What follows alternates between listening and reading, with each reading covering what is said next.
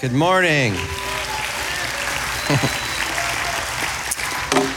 Pastor Ron told me last week, he goes, You know, I should have checked your medical records before I hired you. I said, Well, I think in the last 19 years, I was thinking back, I don't think I've ever missed a teaching appointment. And in the last two months, I've missed four Sundays, sometimes just the, two of them. The Saturday before, I had to call out. But uh, COVID has finally left our home. We waited two and a half years to get it. We were proud of that. And then, um, but our kids were able to get to their first day of school this week. And uh, I can't believe school's already back in for these poor kids that are still wanting to jump in the pool all day long. But we are starting a new series today called Life in Him that will take us to the end of the Gospel of John. We'll be in John chapter 13. If you have a Bible and you want to open it up, or if you open the church app, you can follow along in the scriptures there with us as well. Chapters 13 through 17 are the final hours before Jesus was arrested. And so this really is a behind the scenes look at the leader. There's no crowds, there's no big speeches that are being given to, you know, Gentiles and, and Jews. This is when Jesus is spending time with the 12 moments before he was taken in the garden, arrested, and, and then uh, led to his crucifixion. So we always wonder when we're thinking about leaders and celebrities and different people, like, are, are they real? You know, what are they really like? Are they being a hypocrite? Are they acting right now? We always wonder. We want some transparency. We want, to, want them to be vulnerable so we can know who they are. Have you ever overheard a conversation and the person didn't know that you were listening. It's either, either about you or about someone else. Either way, if they don't know you're listening, that's as real as it gets. We are overhearing this conversation with Jesus, and he is kind of caught being such a genuine and amazing God. Now, there's one celebrity in particular that always seems to get caught being good behind the scenes, and it happened again last month. And it's not when he's acting, it's not when he's giving a speech, it's behind the scenes. And this, uh, this was reported on Twitter, not by himself saying, Look how amazing I am, but by somebody else. Somebody in the media saw this interaction. We're gonna put it on the screen so you can see how he was caught doing good. This was Andrew Kimmel watching this uh, nearby. And Keanu Reeves bumps into a kid after a long international flight, and this kid starts firing off questions left and right at him. He goes, Well, why were you in London? Well, I was filming a documentary. Well, I saw you online. You were at the Grand Prix, pronouncing the X. yes, the Grand Prix in a French accent without correcting him. F1 race cars. Well, do you drive? Not F1, but I like riding motorcycles. And the kid kept going. Do you live in New York? No, I live in LA. How long are you going to be in New York? Four days. No, no, five. Five days. Why are you in New York? well, I'm going to see a Broadway show. What, what show? American Buffalo or Mame. Where are you staying in New York? He even answers that in Midtown. By this time, the kid was running out of questions, so Keanu started grilling him. Why were you in Europe? What galleries did you go to in Paris? What was your favorite? This man could not have been nicer, especially after an international flight. I thought I'd share this because the dude is a class act, and little moments like this can make such a big difference in people's lives. We need more Keanu's. And the, you were like, oh, you like the movies, I guess. Yeah, now, the reaction was extreme to this. And it was actually uh, amazing how people reacted. Look at some of the comments that people were posting. If there was ever a negative story about this guy, my brain wouldn't accept it. He's literally a walking angel. Somebody else said, in this broken world, be a Keanu. This made me smile. Another said, the hero we need, not the hero we deserve the least pretentious man in Hollywood, one of the nicest people around. And then get this last one. In, if you're in doubt how to act, just ask WWKD. What would Keanu do? Not what would Jesus do. What would Keanu do? All of these are kind of pointing where people are saying, man, we want someone good. We want someone to be nice, to be real behind the scenes. And Keanu is, is showing up as that person. And so people desperately want others to be real. We, we hate when people are being fake with us or behind the scenes and it's not really who they are. Today's scripture is going to show us that who Jesus is behind closed doors and how he wants to inspire us to be people of integrity, both publicly and privately in our lives. And so we're going to see four characteristics of being a genuine disciple in public and in our private lives. And it starts in John chapter 13 as Jesus is having one final meal with his disciples. It says he got up from the meal, took off his outer clothing, and wrapped a towel around his waist. After that, he poured water into a basin and began to wash his disciples' feet, drying them with a towel that was wrapped around him. he came to Simon Peter, who said, Lord, are you going to wash my feet? And Jesus replied, You don't realize what I'm doing now, but later you will understand. Nope, said Peter, you will never wash my feet. Jesus answered, Unless I wash you, you have no part with me. Then, Lord, Simon Peter replied, Not just my feet, but my hands and my head as well. But Jesus answered, Those who have had a bath need only to wash their feet. Their whole body is clean, and you are clean, though not every one of you. For he knew who was going to betray him, and that is why he said, Not everyone was clean. When he had finished washing their feet, he put on his clothes and returned to his place. Do you understand what I've done for you? He asked. You call me teacher and Lord, and rightly so, for that is what I am. Now that I, your Lord and your teacher, have washed your feet, you also should wash one another's feet.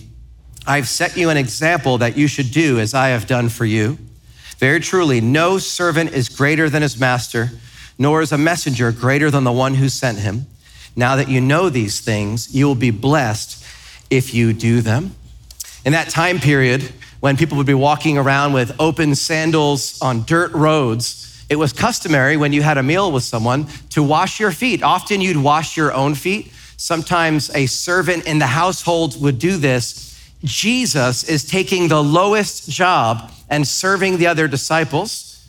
And so we see a genuine disciple, a true disciple serves and serves sacrificially, serves with the, the right heart. A true disciple is going to serve. Now, what's the reaction of the 12 in this moment? Well, you see it with Peter. Nope, you're not going to do that. You're above that. You're the leader. I'm not going to let you serve me.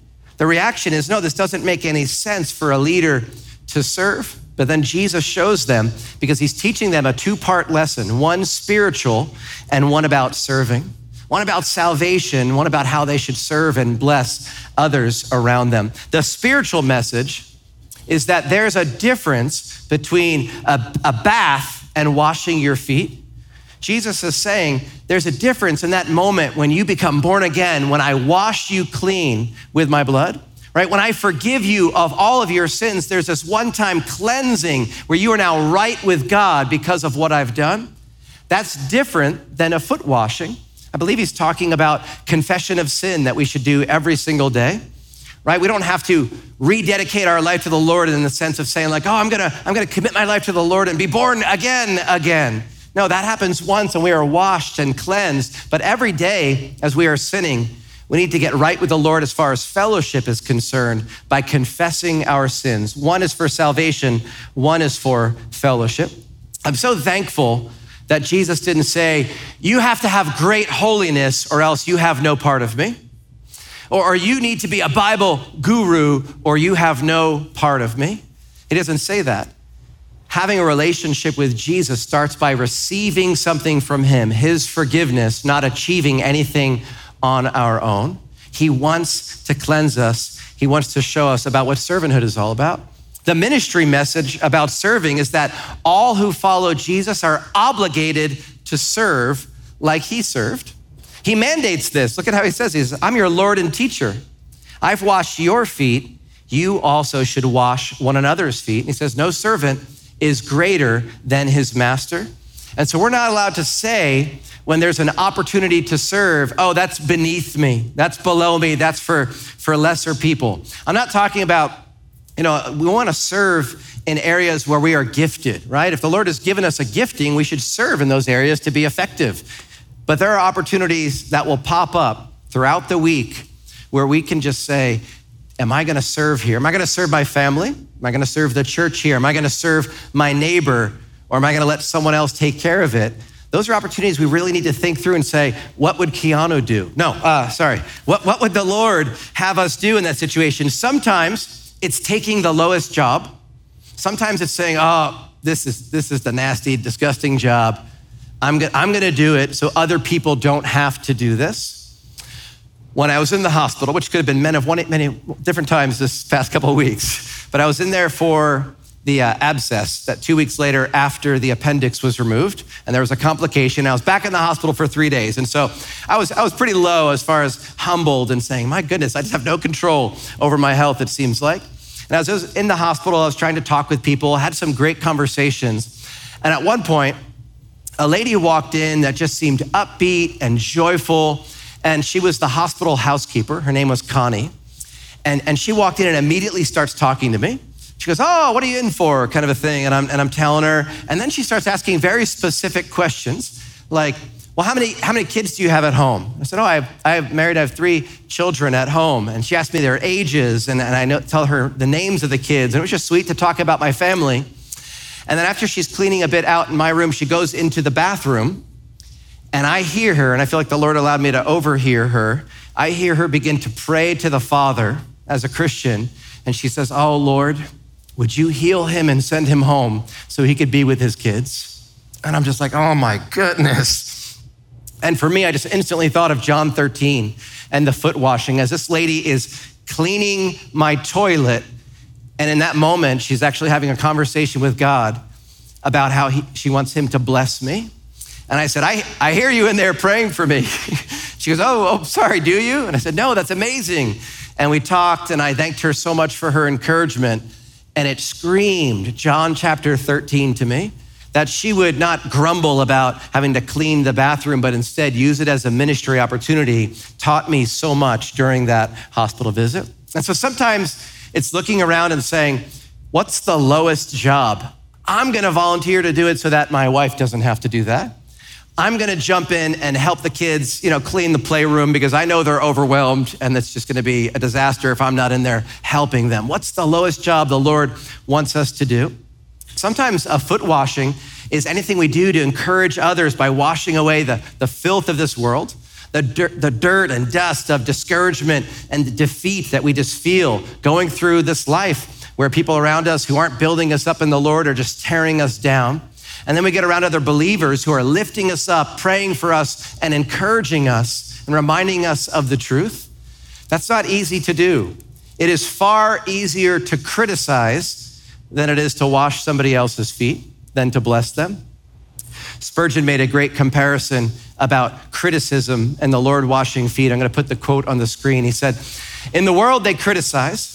This is the business of the public press, and it is very much the business of private circles. Hear how gossips say, Do you see that spot? What a terrible walk that man must have had this morning. Look at his feet. He has been very much in the mire, you can see, and there are traces of dirt upon him. That's the world's way. Christ's way is different. He says nothing, but takes the basin and begins to wash away the stain. Do not judge and condemn, but seek restoration and the improvement of the erring. It can be human nature to criticize someone else when they are when they are sinning and they're down and they're and things aren't just going right for them to say, "Oh, well, there must be a reason," or "Why aren't they strong enough to overcome and to fight back against that sin?" But that's not the Lord's work. The Lord telling us to wash one another's feet is much different. We would gladly wash the feet of Jesus after all he's done, but he says he wants us to wash one another's feet, one another's. And so, what does that look like in our lives is something we should consider. And that's publicly and privately. A true disciple is going to serve.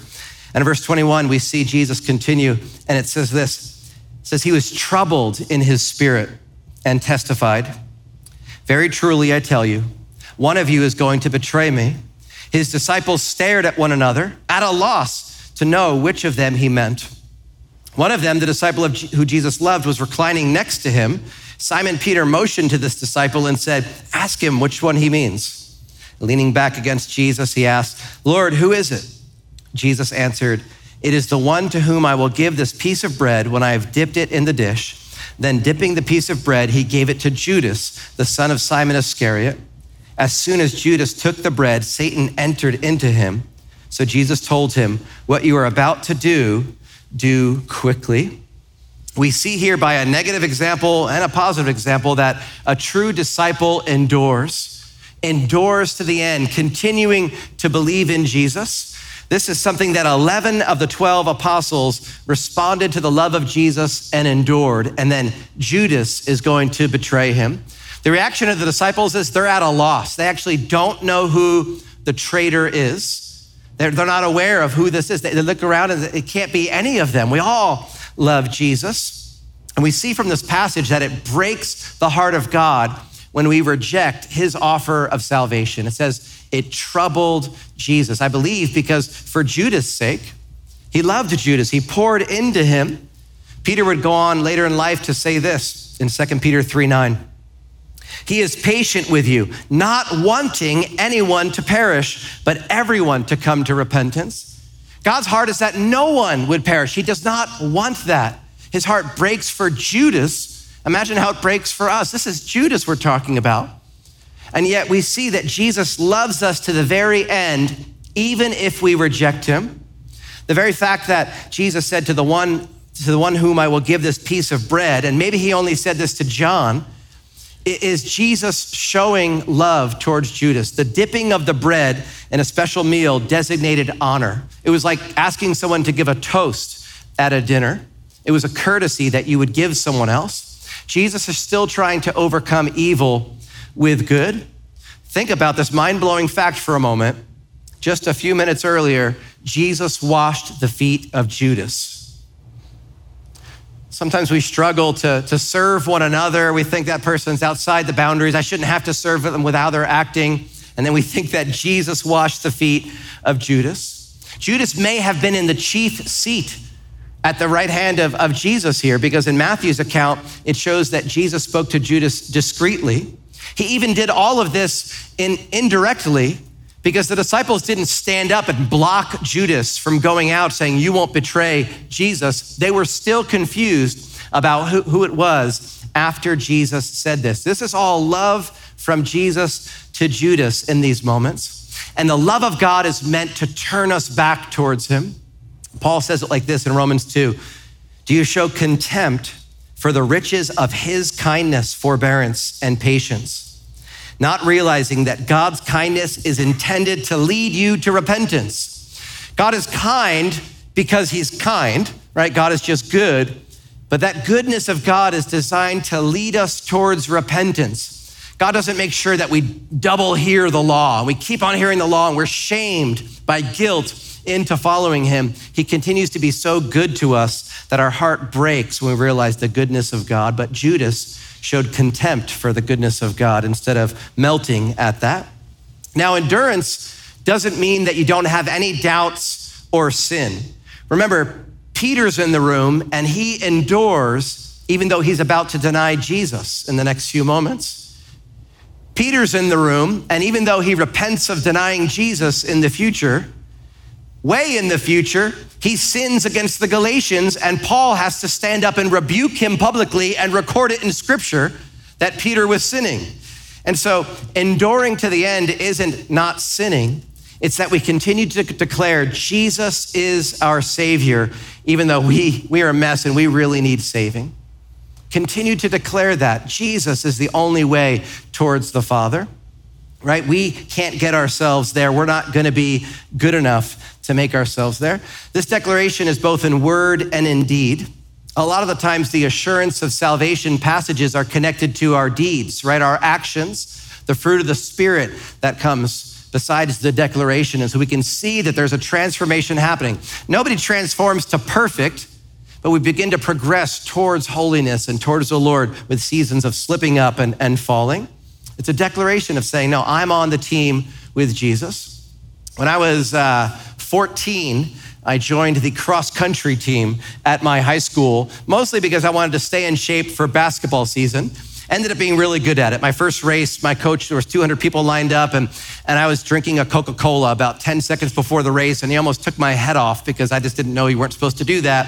And I took off, but I got fifth in that race. And so then he's like, maybe the Coca-Cola was a, a good idea before the race. But so I, I enjoyed running. I was good at it. But then there was this one race where it was towards the end of the season and I was just exhausted and it hurt. If, you, if you're a runner, you know there's like pain that just happens. Your, your muscles just cramp in your stomach and your chest. And you, I had this pain and finally I was just like, I don't want to run this race anymore. My ankle was already hurting, and so I just kind of slowed down and phoned it in and just kind of jogged the rest of the way in. My coach was surprised I didn't do well. I'm like, oh, well, you know, my ankle is hurting, my stomach is kind of cramping. He goes, oh, okay. And, and I ended up feeling so guilty that I didn't endure to the end that after that season, I was like, I, I can't run cross country ever again. I don't want to be on this team anymore. I don't want to race anymore.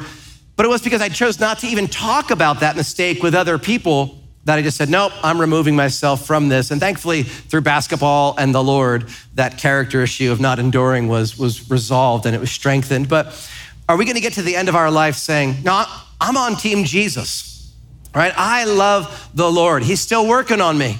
I'm still walking with him, though, despite my sins. Revelation 14 says, This calls for the patient endurance on the part of the people of God who keep his commands and remain faithful to Jesus. It's patient endurance, being patient with ourselves as we continue to slip. I thought the Lord gave me strength over this issue. I thought I was better than this. And then we continue to endure and walk towards the Lord. A true disciple is going to endure till the end. And in verse 33, Jesus changes everything about a common guideline that he had already given when he said this My children, I will be with you only a little longer. You will look for me, just as I told the Jews. So I will tell you now, where I am going, you cannot come. And listen to this A new command I give you love one another. As I have loved you, so you must love one another. By this, everyone will know that you are my disciples if you love one another. Simon Peter asked, Lord, where are you going? Jesus replied, Where I am going, you cannot follow now, but you will follow later. A true disciple is going to love. We're going to be known for love. Now, the reaction, this is the worst reaction out of all of them. The reaction of the disciples to Jesus in his final moments saying, A new command I give you, love one another. Here's the reaction they completely ignored it.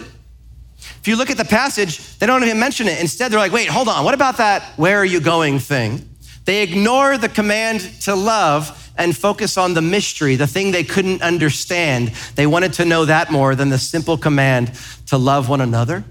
The command actually isn't new, essentially. It's in the Old Testament. Jesus had said that, that we should love one another and love your neighbor as yourself. But the newness of it is Jesus is telling us the extent to which we should love. Jesus says, As I have loved you, love one another. And in a, in, a, in a day or so, when Jesus is going to be crucified, that will take on such new meaning. The extent to which we need to love other people when I, when I hear a sermon on love, when I read scriptures on love, my first thought is, I love people, right? And you say it confidently at first, you're like, I, I, love, I love people, right? And then if you're bold enough, which we're not, we, we ask someone that knows us. You know, you ask your spouse or your friend, I, I love people, right? Like, am I, am I showing, is it obvious that I love other people? And we realize the extent that we love people needs to increase we need to grow. And we think, well, I don't have any more room in my heart to love people. I've, I've, I've, maxed out. No, the Lord will grow our heart and give us a greater capacity to love other people if we ask Him to do that. We have to go further in our love with others. That's a challenge to us. Yes, we're, we're loving others, but how can we go further in demonstrating God's love to them? It's a self sacrificial love. And this is going to be the identifying mark of a true disciple. This is how people are going to know oh, you're a Christian, you love one another. My son Gideon has the coolest identifying mark on the planet. It's a birthmark right, right above his knee on his thigh that we forget about for half of the year because it only comes out in the summer. So, like all year long, he's got this like smooth skin. And then in the summer, there's like a, a, about the size of his fist there's this giant white spot that comes out. I wish it looked like a state or something cool. We could kind of like label it, or I told him in the future I should get a tattoo around it and make it something awesome. But it, it is a hidden identifier on him that only his parents would know if it were the winter season. We joke as a family, as soon as we see it, we're like, all right, summer's here. Summer's here. Let's get the pool ready. It's summertime. And it's our little, little joke. But we, we know that about Gideon. The identifying mark for the believer is going to be sacrificial love. Convenient love is great to toss out, but sacrificial love is what Jesus has done for us. And specifically, at least in this passage, for the body of Christ, for other believers. There are lots of passages that talk about how we should love those that are far from God. But here it says that as people watch the church interact with the church, they will see love that will be different. Who's the one that brought you that meal? Who cleaned up your yard? Who helped you with that bill? Who prayed for you and sat with you and, and heard your story? That's sacrificial. Yes, we say. Let me tell you about the one that inspired us. His name is Jesus. A true disciple is going to love. That's not easy for us to do because we've redefined love, but Jesus defines it very specifically here as in serving, taking the lowest thing, and here as being sacrificial towards those that are around us. And this last genuine sign of a disciple, you've got to give me a minute to explain. Don't judge me before you let me explain it, but here's what it says Peter asked, Lord, why can't I follow you now? I will lay my life down for you. Then Jesus answered, Will you really lay your life down for me? Very truly, I tell you, before the rooster crows, you will disown me three times. We see here in this passage, now don't judge me, a true disciple sins. A true disciple sins. Please don't take a screenshot until I'm done explaining, all right? Don't, don't judge me. I'm not saying we should aspire after sinning. I'm saying Peter, the great, thinks that he's not going to sin. He thinks he's going to measure up. His reaction to Jesus is, No, it won't be me. I'm not going to be the one. I'm confident I'll pass the test. And yet, Peter sins here. He's going to betray Jesus later that night.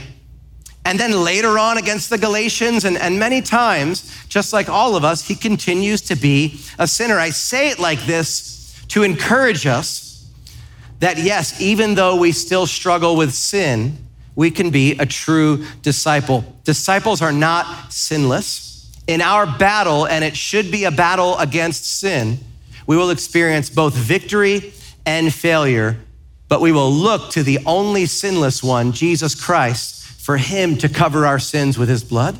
Jesus is the only perfect one, not us.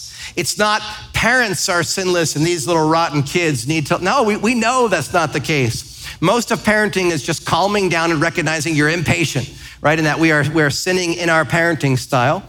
We're not sinless. But Peter is sincerely confident about his strength to not sin here.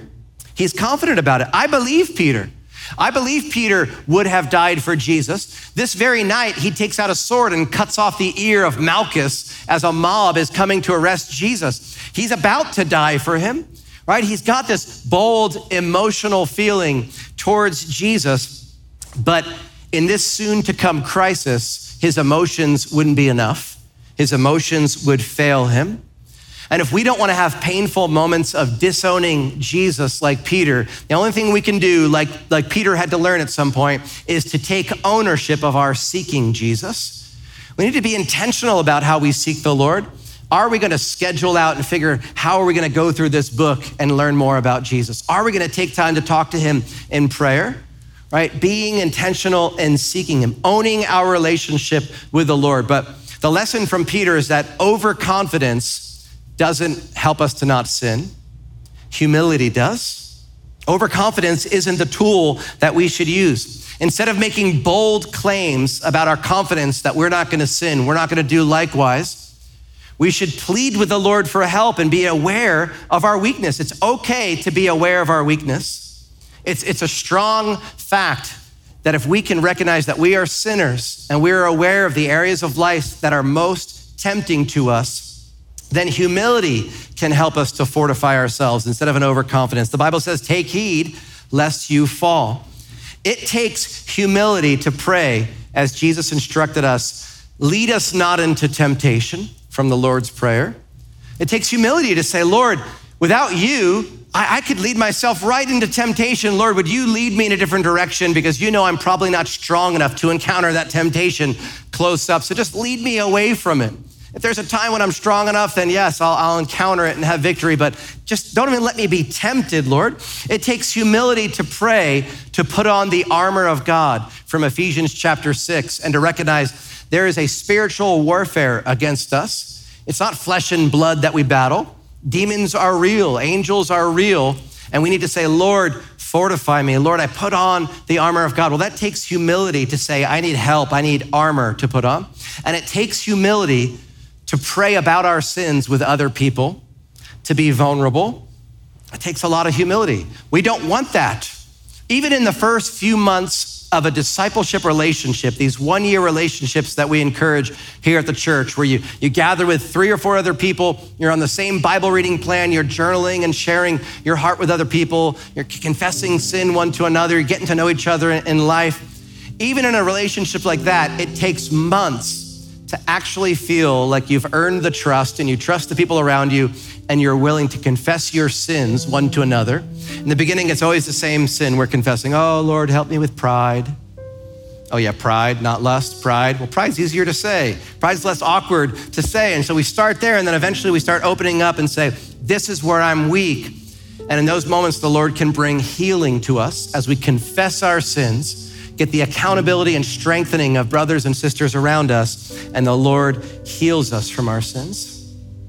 And so, Jesus here shows us who he is behind closed doors, and he's pleading with his disciples, saying, My last moments aren't giving one last big speech to the crowds that I'll be remembered by. It's pouring into the faithful few that are around me. He's telling them, You need to be genuine. When you mess up, you need to confess it. You need to be honest about it. The Bible is full of the errors of every human it talks about except for Jesus because it's an honest book because we don't have to pretend like we're perfect. We look to the perfect one. And so, whether it's serving or, or strengthening our endurance by, by God's grace alone, or loving or confessing our sins, God wants us to be the same person behind the scenes that we are publicly. Often the greatest part of that battle is in, is in the home when you're expressing who you are really, when you're tired, when you're just kind of over it. You've been putting on a face all day at work and trying to be strong and trying to be respectful of other people. And then sometimes family can take the brunt of it when you're just exhausted. And the truth is, we're just acting who we really are in those moments. That's where the transformation happens at home, in private life. And Jesus is telling us, be encouraged. It can happen through my strength he says it's so important that these are the last things he wants to say to his disciples. And so while it can feel overwhelming to try and embrace this, this is the life we want. We don't want to be hypocrites, we don't want to be fake. We want to be sincere, transparent, and vulnerable with others so that we can love them and so that we can reach them for God. Jesus did it for us. Let's pray and ask Him for strength. Father, would you please help us in these areas, Lord? I'm sure that your Holy Spirit is, is pointing one of them out love, serving, and endurance, or strength over sin, humility. Lord, would you show us what intentional steps you'd like us to take today, Lord? Lord, we want the world to look at believers and the church and say, that's, that's what's different, not, not celebrities that are, that are doing good, Lord. Lord, may the church shine brightly for you. That may mean that we have to ask forgiveness and apologize for how we've acted to others in, in the church. It may mean that we need to step out of our comfort zone, but whatever it is, Lord, would you increase our love for one another so that we can be a bright, shining light for you? In Jesus' name, amen. Our prayer team's available. Hey, the Lord is awesome. Our prayer team uh, is available right now. We would love to pray for you, and so please join us up front for prayer.